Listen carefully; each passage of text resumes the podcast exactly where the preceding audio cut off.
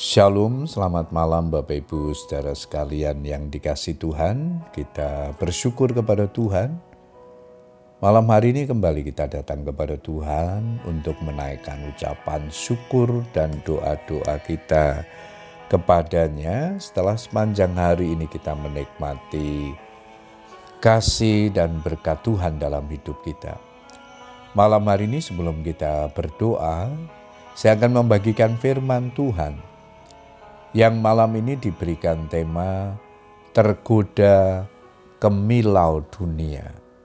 Ayat mas kita di dalam Yakobus pasal 4 ayat yang keempat firman Tuhan berkata demikian.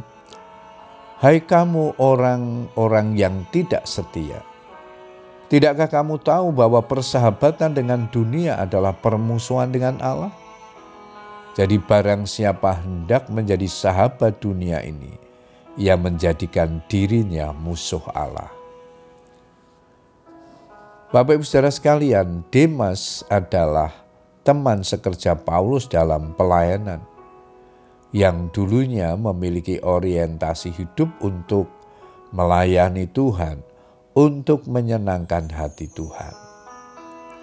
Namun demikian kini berubah haluan 180 derajat, yaitu hidup untuk kesenangan diri sendiri Bagaimana mungkin seorang pekerja Tuhan dapat meninggalkan pelayanan dan memilih dunia? Sepertinya sulit dipercaya, namun ini sebuah realita.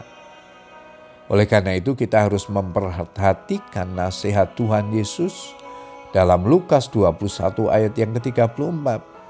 Jagalah dirimu supaya hatimu jangan syarat oleh pesta pora dan kemabukan serta kepentingan-kepentingan duniawi dan supaya hari Tuhan jangan dengan tiba-tiba jatuh ke atas dirimu seperti suatu jerat.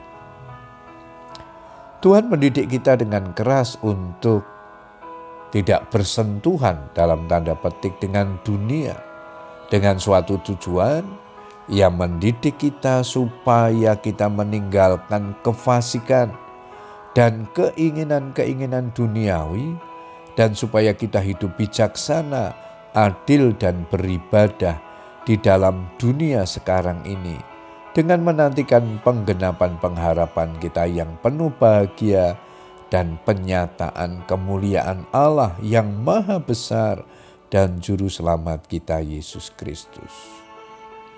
Titus 2 ayat 12-13 Rasul Yohanes menyatakan, bahwa jika orang percaya mengasihi dunia, maka kasih akan Bapa tidak ada pada diri orang tersebut. Demas tentunya juga mengetahui bahwa kasih Tuhan itu jauh melebihi dari apa pun yang ada di dalam dunia ini. Namun setelah melihat kemewahan kota metropolitan Tesalonika, ia memutuskan untuk meninggalkan pelayanan.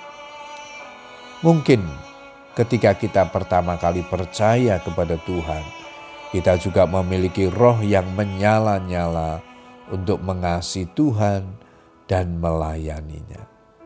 Namun ketika kita mulai menyepelekan kasih Tuhan, kita mulai membuka diri akan cinta dunia, kasih mula-mula itu pun mulai pudar. Berhati-hatilah Kemewahan dan kenikmatan dunia ini hanya sementara, tetapi orang yang melakukan kehendak Tuhan tetap hidup selama-lamanya. Galatia 3 ayat yang ketiga dan keempat menjadi peringatan bagi kita. Adakah kamu sebodoh itu? Kamu telah mulai dengan roh. Maukah kamu sekarang mengakhirinya di dalam daging?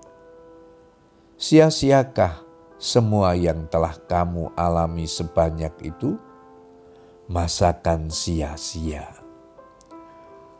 Bapak Ibu Saudara sekalian, demikianlah firman Tuhan. Kiranya mengingatkan kepada kita, mari kita tetap setia beribadah, tetap setia melayani di tengah-tengah tantangan dunia ini.